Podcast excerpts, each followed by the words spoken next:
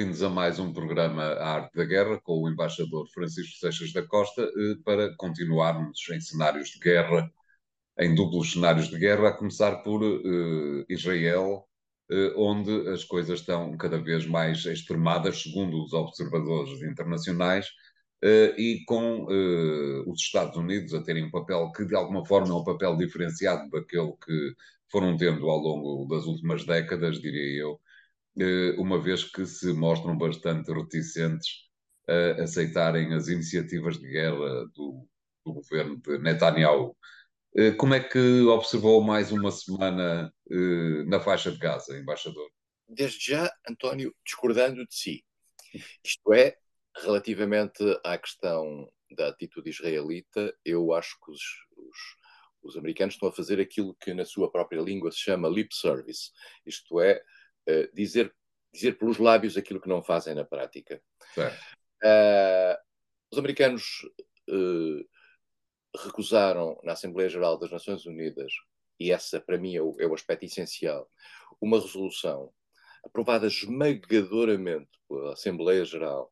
Os americanos só tiveram ao seu lado Israel, a Hungria e umas ilhas do Pacífico, e, e, esta não é uma caricatura, é, é, o retrato exato do maior isolamento na história das Nações Unidas que, que, que os Estados Unidos tiveram alguma vez.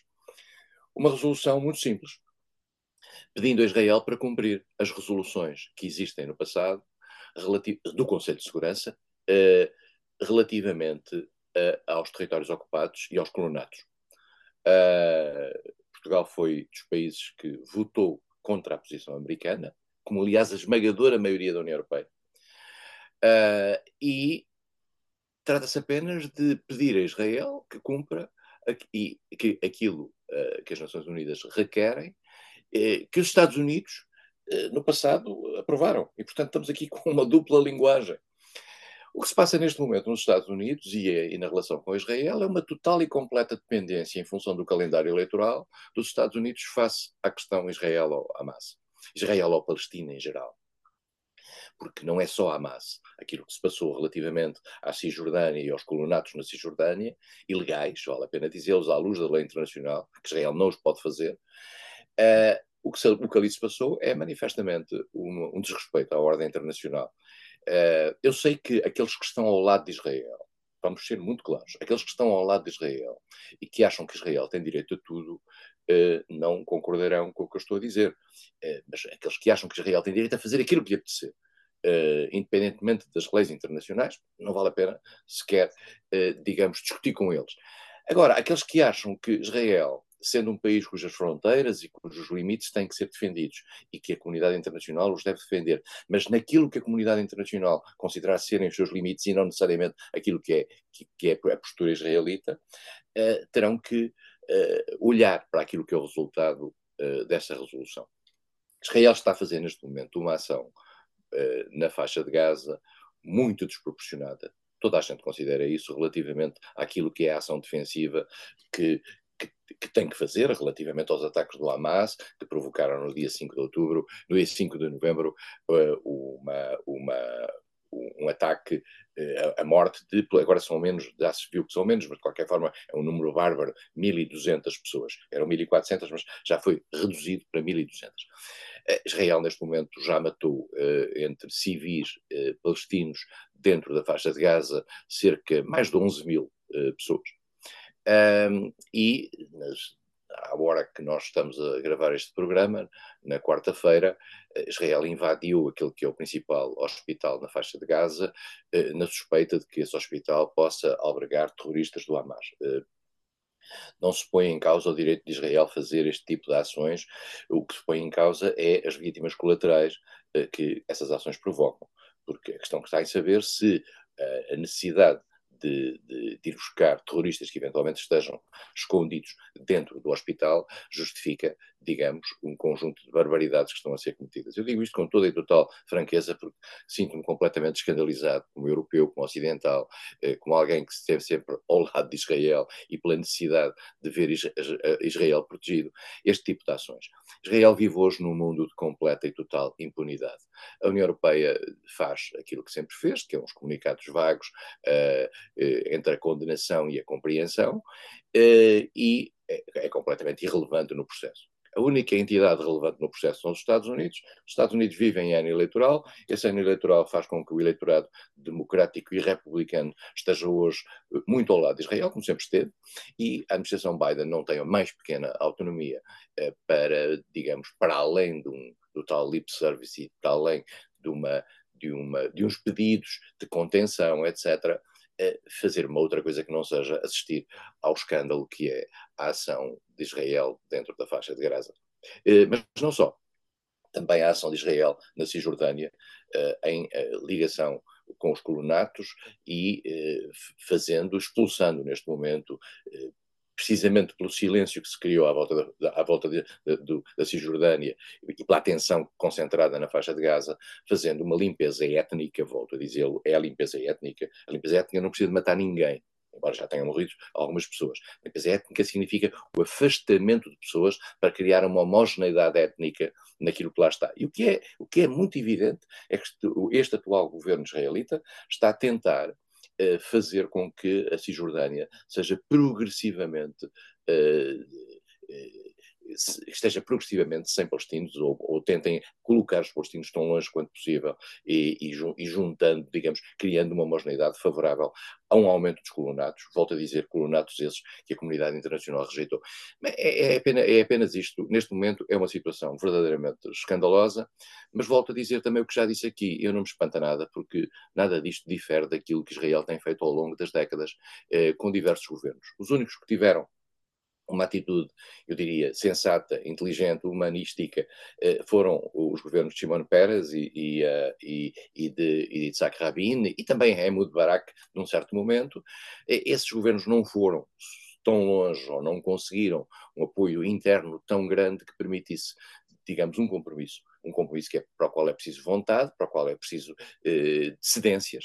Eh, e com este governo, que é um governo de extrema-direita, eh, não há sobre isso a mais pequena dúvida, não estou a caracterizá-lo negativamente, é esta a leitura, eh, que é composto por vários ministros que inclusivamente recusam a própria existência de qualquer entidade palestina, eh, este governo vai tão longe quanto possível e esta guerra que o Hamas provocou eh, imediatamente, deu-lhes um belo pretexto eh, para levarem até tão longe quanto possível a sua ação de limpeza dos palestinos.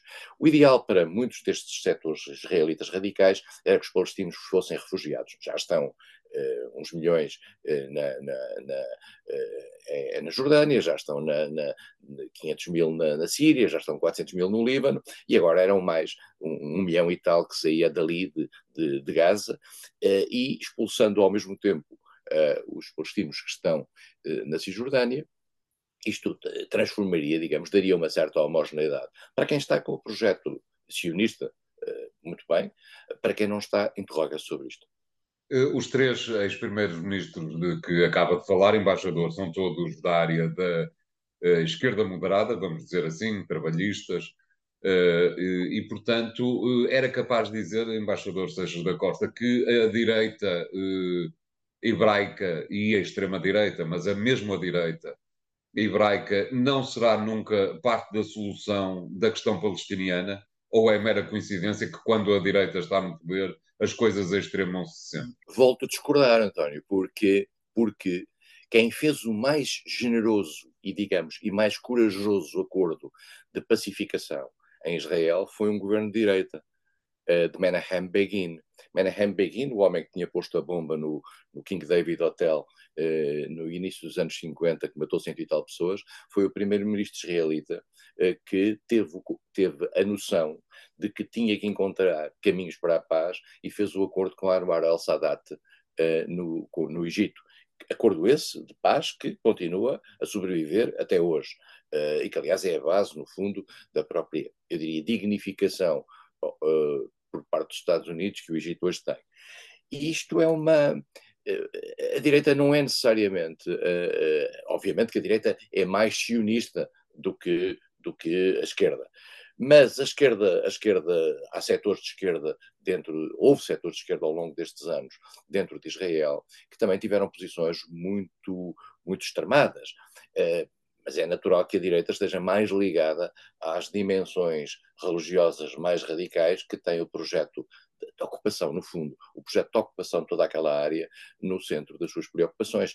E como esta direita está ela própria somada a, a, a setores de extrema-direita radicais que transformam este governo no, talvez no, no, no, melting pot mais extraordinário da história da política israelita, este é o momento, é o momento certo para essa direita dar a sua, mostrar a sua força. Muito bem, obrigado. Vamos fazer aqui o primeiro intervalo do programa de hoje. Voltamos já de seguida com mais guerra. Até lá.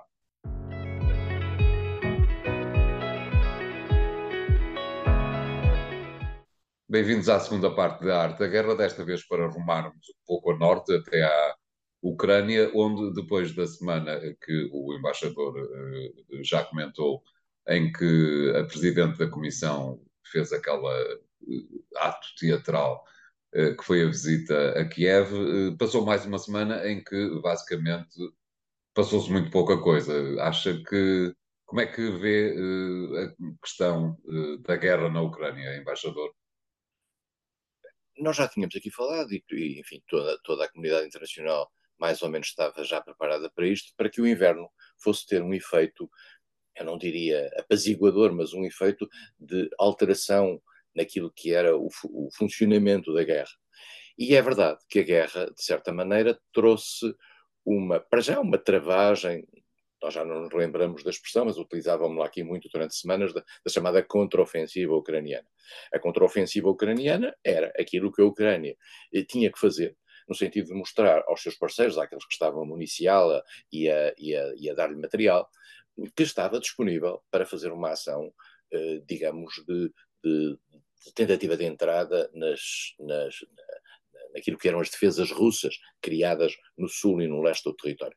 A Ucrânia fez isso com coragem, com coragem e com determinação, não talvez com o sucesso que, que o mundo ocidental quereria e que ela própria naturalmente desejava, Uh, com grandes custos humanos, a Ucrânia está a pagar um preço monumental em termos humanos, mas a Rússia, ao acreditar naquilo que são uh, os serviços de inteligência internacionais, estavam a pagar talvez um preço maior, embora relativamente, se calhar, não maior, porque a Rússia é um país muito maior e, e, e naturalmente tem mais soldados, e, e, acaba por ser por ser por ser uh, por não pagar digamos o preço que a Ucrânia paga em termos da sua própria juventude. E é preciso percebermos que uh, há, há, há setores ucranianos que estão devastados e, e, há, e há uma preocupação grande sobre o próprio futuro da Ucrânia em termos de etários mesmo e, e, por isso mesmo, o que está a passar neste momento é, um, é, o chamado empate, no fundo. Há setores em que os russos parecem estar a, querer, a ter alguma ofensiva, nas zonas de Bakhmut, de Advitka, eh, de, de, Kupiansk. Eh, há, há, há, uma noção de que os russos estão a fazer uma ofensiva, uma ofensiva cara, do seu ponto de vista, volto a dizer, do, do preço humano desta, desta ofensiva. Eh, os ucranianos eh, estão a procurar, digamos, aguentar o inverno Uh, já, já se percebeu agora pelas declarações de Joseph Borrell que a União Europeia não consegue uh, dar até março as munições que a Ucrânia pretendia, uh, a capacidade que as fábricas de material de guerra na União Europeia têm para alimentar o esforço, o esforço da, da Ucrânia é limitada e não é, e não é tão grande quanto desejaria. Né? É preciso percebermos uma coisa: o mundo estava em paz relativa há, há muitos anos. Eh, nunca, não tinha uma guerra destas dimensões para alimentar. E por isso mesmo os arsenais e as, e as, e as munições estavam, digamos, a um nível de guerra, a um nível de paz. Eh, e portanto, neste momento, há um esforço no sentido de reativar a máquina industrial de guerra e, mas ela ainda não está ao nível daquilo que é o gasto diário eh, que a guerra da Ucrânia eh, tem justificado. Eh, por outro lado, também nós sabemos que na Rússia a própria economia e a própria indústria se transformou ao longo do último ano no sentido de se concentrar no apoio à guerra na Ucrânia, com consequências óbvias sobre, digamos, a própria sanidade das, das, das, da, da, da, economia russa, eh, que, contrariamente a alguns propagandistas, não está tão boa quanto isso. A Rússia não está nos seus melhores dias, embora, vale a pena dizer, os impactos sobre a Rússia desta guerra, os impactos em termos das, dos efeitos das sanções, fossem, eu diria, muito inferiores àqueles que o Ocidente eh, pensava que a Rússia ia ter. Eh, e, portanto, a Rússia, de certa maneira, resistiu bem a esta guerra. Não resta saber é se, e esta é, é a esperança americana, ao ouvir alguns, alguns teóricos americanos, se a Rússia não poderá, a prazo, acabar por uh, claudicar, ou, pelo menos de, diminuir esta capacidade uh, de, de resistência da sua própria economia, sem pôr em causa a, a, vida normal dos seus cidadãos, que já está muito limitada. Agora, ao que parece, a Google iria ser proibida de atuar na Rússia.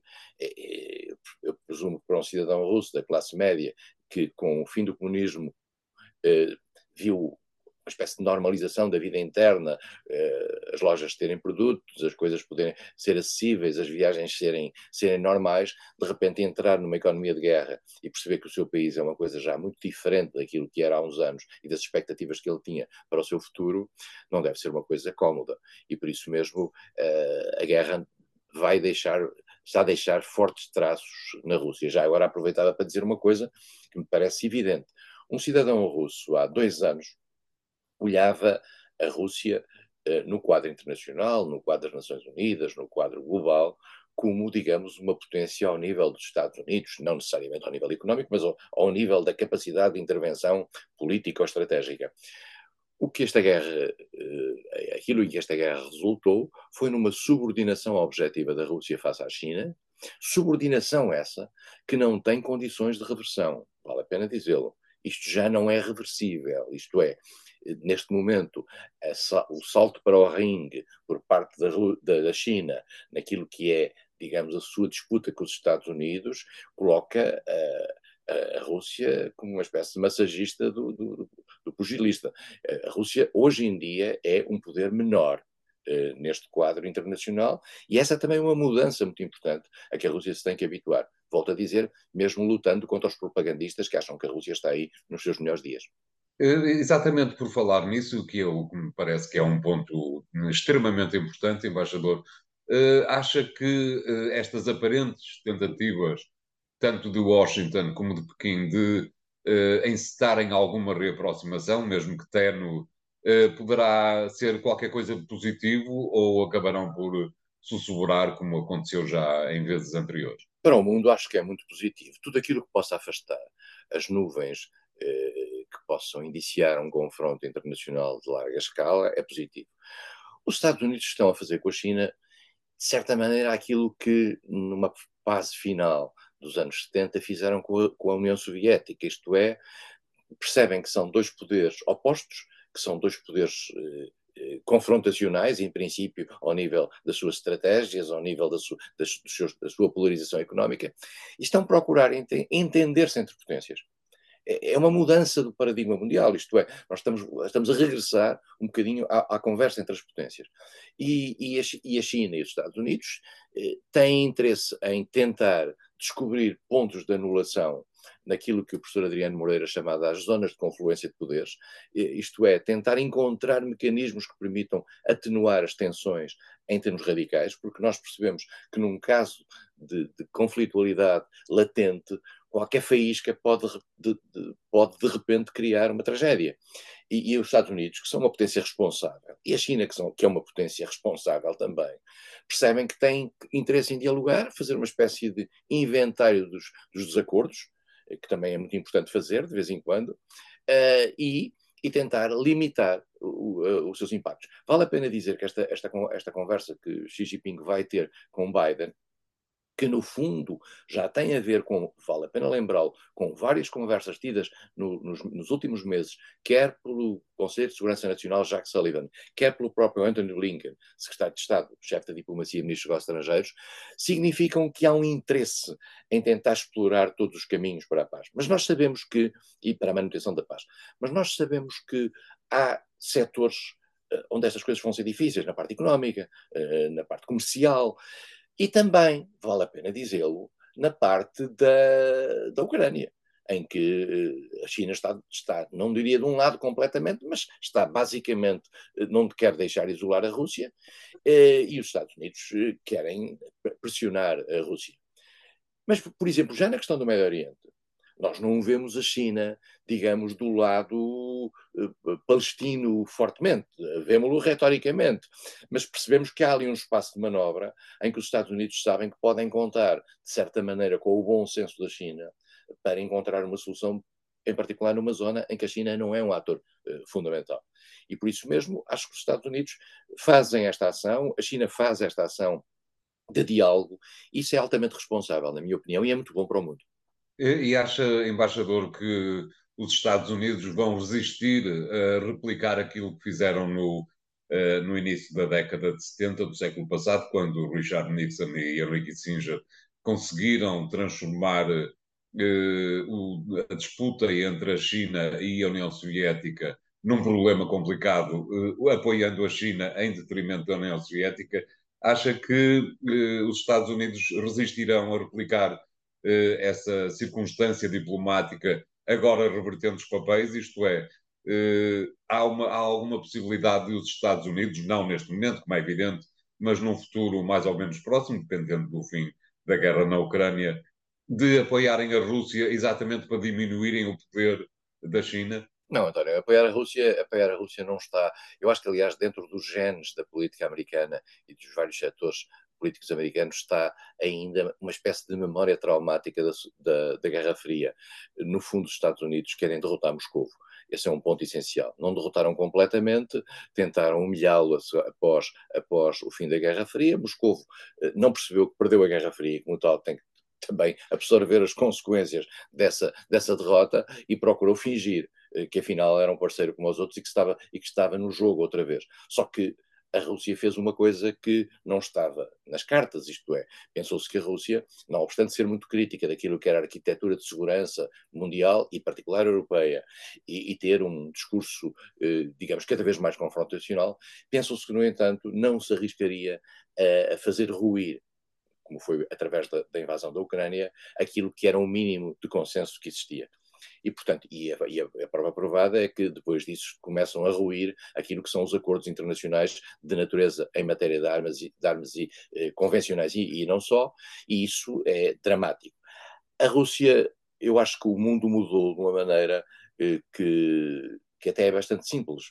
Uh, há um mundo que não se importa de ser tutelado pelos Estados Unidos há um mundo, vale a pena eh, dizê-lo muito abertamente, há um mundo que não se importa de viver subordinado à hegemonia americana. Esse mundo é a Europa, por exemplo, que já que claramente deu esse sinal, então agora com a, com a, guerra da Ucrânia de uma forma muito clara. De vez em quando faz uns, uns arroubos e uns assomos de poder próprio, eh, e depois há um, um conjunto de outros países que se colocam nessa mesma posição. E depois há todo o outro mundo, o tal sul global, que não é nada global, é, é, um, é um, conceito falso, esse Sul está muito dividido, mas está unido apenas, digamos, eh, em, em termos de, de, label, em termos de, de, de cartaz, eh, pela posição contra os Estados Unidos e contra a hegemonia americana. Esse mundo não quer um, um futuro com a hegemonia americana, com a hegemonia americana. Isto é, também não quer um mundo com a hegemonia das democracias. Não quer um mundo, porque esse mundo é antidemocrático, ou pelo menos autocrático. E por isso mesmo, esse mundo não quer entrar por aí, não está disponível para, para subscrever uma ordem de valores como aquela que nós vivemos no Ocidente e quer estar livre para poder ter o seu curso de, de funcionamento normal sem essa ordem de valores. E, portanto, é isso que vai acontecer. Só que esse mundo está dividido por um lado o António tem razão, a Rússia eh, relutantemente coloca-se debaixo da China nesta fase por razões, por razões práticas, mas depois temos a Índia, que não tem as melhores relações com a China e que está aqui neste quadro meio dividido porque precisa do Ocidente e ao mesmo tempo precisa do material eh, de guerra russo, por exemplo, eh, e que dá, dá, dá ares de querer estar eh, digamos, numa posição com o mundo do Sul, mas por outro lado não quer que essa posição seja tutelada pela China e por isso mesmo a sua disponibilidade para trabalhar, por exemplo, no quadro dos BRICS é limitada ao isto é, não chega ao ponto de ficar, eh, eh, digamos, subordinado àquilo que é a estratégia chinesa. E, portanto, temos aqui dois mundos: o mundo pró ou filo-americano e o resto do mundo. E o resto do mundo está dividido. E esta não é, a meu ver, a melhor situação eh, para uma paz garantida. Claro. Eh, obrigado, embaixador. Vamos fazer aqui o segundo intervalo do programa de hoje. Voltamos já de seguida com o terceiro tema. Até lá.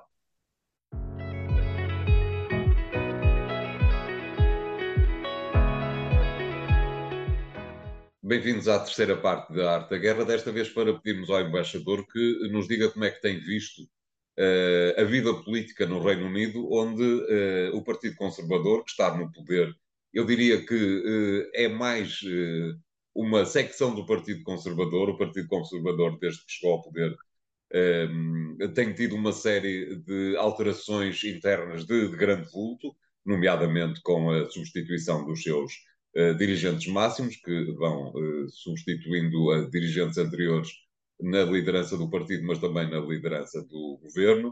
Uh, e, mais uma vez, isso sucede, desta vez com a repescagem de um antigo primeiro-ministro, David Cameron, do conservador David Cameron, que, vale a pena recordar, foi quem lançou o referendo sobre o Brexit, sendo que, aparentemente, era um dos conservadores contrários ao sim ao Brexit, eh, que acabou exatamente por causa disso de deixar a liderança do governo que dirigia.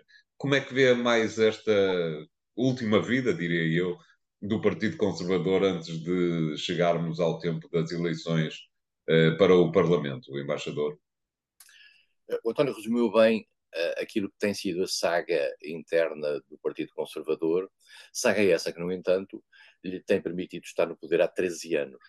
Uh, e, portanto, esta, uh, o Partido Conservador é um partido tradicional do governo no Reino Unido. Normalmente há um partido alternativo e que é o Partido Trabalhista. O Partido Trabalhista teve no passado uh, uma espécie de, uma, de mais uma deriva, já não era a primeira, uh, digamos, bastante à esquerda, e isso, no fundo, afastou do eleitorado centrista e fez com que uh, o ao contrário, o Partido Conservador acabasse por garantir a sua sucessiva, o seu sucessivo prolongamento no poder. Portanto, só, volto a dizer, sublinhar, só por, uh, digamos, erros trabalhistas é que o Partido Conservador se, se foi mantendo, e mais, foi-se mantendo numa situação estranhíssima em termos da, da sua própria da sua própria lógica política. O Partido Conservador é quem, como o António referiu bem, pela mão de Cameron, abre caminho ao Brexit, um, que significou uma ruptura extraordinária dentro da vida do Reino Unido, mas o Brexit, David Cameron decidiu fazer um referendo, perdeu esse referendo uh, e os conservadores rapidamente se adaptaram uh, às conclusões do referendo e tentaram sobreviver naquilo que era a sua difícil relação com a União Europeia, porque a vida económica, eh, política e social estava muito ligada à União Europeia. Teve aí, tiveram aí um sonho uh, não concretizado de que a sua relação especial com os Estados Unidos iria ser a salvação do Reino Unido no plano internacional. O Reino Unido é uma forte economia, conseguiu, apesar de tudo, resistir, mas os impactos internos no Reino Unido daquilo que são os efeitos do Brexit foram, são muito grandes e, e, não deixar, e não deixam de ser sentidos pela população, o que, aliás, tem levado a que nas sondagens, digamos, o Brexit não seja hoje visto como uma coisa positiva, mas ainda aparentemente não há vontade de fazer uma reversão disso. Partido Conservador tem, tem internamente mudado de líderes, nós assistimos a, às mudanças extraordinárias que se processaram, eh, com passagem como figuras como Liz Truss, que é uma figura que já não, nós não nos lembramos, eh, digamos, do, do, do Reino Unido ser chefiado por alguém que, que, manifestou uma incompetência total e, mais do que isso, provocou quase um terremoto nas finanças britânicas através de uma, de uma gestão irresponsável, embora muito breve. E depois eh, temos Rishi Sunak, eh, um homem de origem indiana, paquistanesa, que veio, que faz, eh, que assumiu a, a, a liderança num momento, volto a dizer, de grande, grande atribu grandes problemas internos dentro do, do, da economia do Reino Unido. Rishi Sunak, vale a pena dizê-lo, era Ministro das Finanças. E foi Ministro das Finanças e teve como Ministro das Finanças uma postura muito responsável num momento complicado para as finanças do Reino Unido, como era o processo pós-Brexit. Mas é um personagem, digamos, menos forte no plano interno, conseguiu, apesar de tudo, uh, ser, ser eleito e tem agora, neste momento, que defrontar este ano difícil até às eleições. O Reino Unido não pode escapar de eleições no final de 2024 ou no máximo no início de 2025. E, e Rishi Sunak tentou agora, esta semana, fazer, digamos, uma, uma jogada que foi afastar a, a, a Ministra do Interior, que, que, tinha uma, uma postura vale a pena dizê-lo porque a imprensa, é a imprensa conservadora que o diz, racista. Uma senhora que é de origem paquistanesa ou indiana uh, e tem uma postura racista e, e, propósitos racistas, e de tal maneira, tal maneira graves, uh, obrigaram o Rishi Sunak a afastá-la. E isso criou uma crise dentro do, do, do, Partido Conservador e criou uma tensão dentro do Partido Conservador. Uh, Rishi Sunak decidiu ir buscar uh, fazer uma, uma, troca, isto é, transferiu o atual Ministro dos Negócios Estrangeiros para a pasta do interior e abriu a vaga, digamos, num, numa pasta que é sempre uma cara para o mundo, que é a pasta dos negócios estrangeiros. E foi buscar quem? Foi buscar David Cameron, o antigo primeiro-ministro, precisamente aquele que tinha aberto as portas ao, ao Brexit, eh, ao fazer um referendo que, que falhou, alguém que é muito conhecido no mundo. E, portanto, eu acho que, no fundo, uh, Rishi Sunak quer que a cara do Reino Unido, no, no, no seu último ano, uh, seja, digamos, refletida uh, por alguém que tem uma imagem conhecida. E, e, que é o caso de David Cameron. o que é que veremos... isso nos pode dizer para o futuro, embaixador? Quero de alguma maneira dizer, e peço desculpa por interromper, quer de alguma maneira dizer que o Reino Unido está interessado em fazer regressar alguém que é evidentemente querido na União Europeia e que não quer o Brexit, o que é que isso nos pode dizer do futuro do Reino Unido? É um estender de mão a um eleitorado mais centrista. Uhum. Uh, o, governo, o, governo, conservador era um governo era um governo, este governo conservador era um governo bastante à direita, uh, nomeadamente em matéria de política migratória, embora dê sinais de, de querer continuar nessa, nessa linha, mas, uh, digamos, de uma forma diferente e não de uma forma tão afirmada uh, como a, a, Ministra do Interior cessante tinha, tinha, tinha expresso, e, e quer mostrar, digamos, uma face mais centrista. E é para fazer tentar deslocar uma parte daquele eleitorado que aparentemente, ao que, ao que indicam as sondagens, estaria hoje preparado uh, para votar trabalhista ou votar liberal-democrata, também vale a pena dizer, porque os liberais-democratas também estão ali no meio e podem ser, digamos, um fator de compensação e um kingmaker em termos de umas eleições futuras. E, e por isso mesmo, uh, eu acho que é uma, uma guinada ao centro. Uh, e, e, uma tentativa de mostrar uma face do Reino Unido diferente, uh, porque Cameron não era um, um político, digamos, com políticas migratórias radicais, longe disso.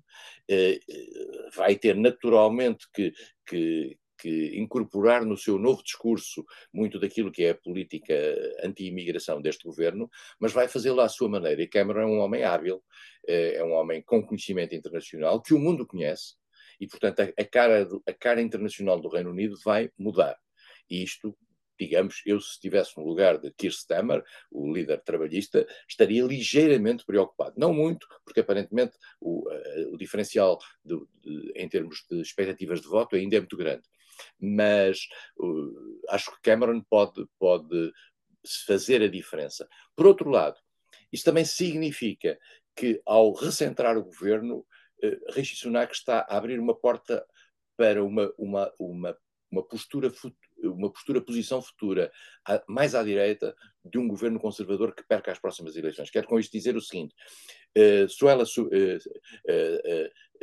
Silverman, que foi a, atual ministra do Interior que saiu, está hoje mais próxima de uma figura como Boris Johnson do que está de uma com o eleitorado, do que está do eleitorado eh, centrista eh, que Rishi Sunak quer agora captar. O que significa que o próximo que, no, na, no caso de haver uma derrota trabalhista titulada por Rishi Sunak, naturalmente que a direita do, do eh, uma derrota conservadora titulada por Rishi Sunak, naturalmente que a direita do Partido Conservador vai reforçar-se e vai na oposição, naturalmente, mas vai reaparecer uh, por esse lado particularmente cavalgando aquilo que é eh, a onda anti-imigração que se sabe existir em largos setores do Reino Unido. Eh, uma questão uh, coloco-lhe ainda, embaixador, que é quase uma questão que tem a ver com psicologia, talvez. Uh, é muito raro que um ex-primeiro-ministro aceite regressar ao palco político, desta vez, digamos que num, num degrau inferior. É evidente que ser ministro dos negócios estrangeiros não é propriamente um degrau fácil para atingir, seja por quem for, mas de qualquer maneira há um pequeno downgrade de, de ser primeiro-ministro para ser agora ministro do, dos negócios estrangeiros, coisa que creio que não acontece com, um, com muito, muitas vezes. Parece-lhe que, de alguma forma, David Cameron pode ainda aspirar a ser o próximo uh, presidente dos conservadores? Não, não me parece. Cameron parte de uma ala conservadora que foi derrotada e que não me parece ter expressão, grande expressão. Uh, o António tem razão ao sublinhar que é muito raro ver alguém que foi primeiro-ministro passar a ministro. Uh, aqui em Portugal isso nunca se passou.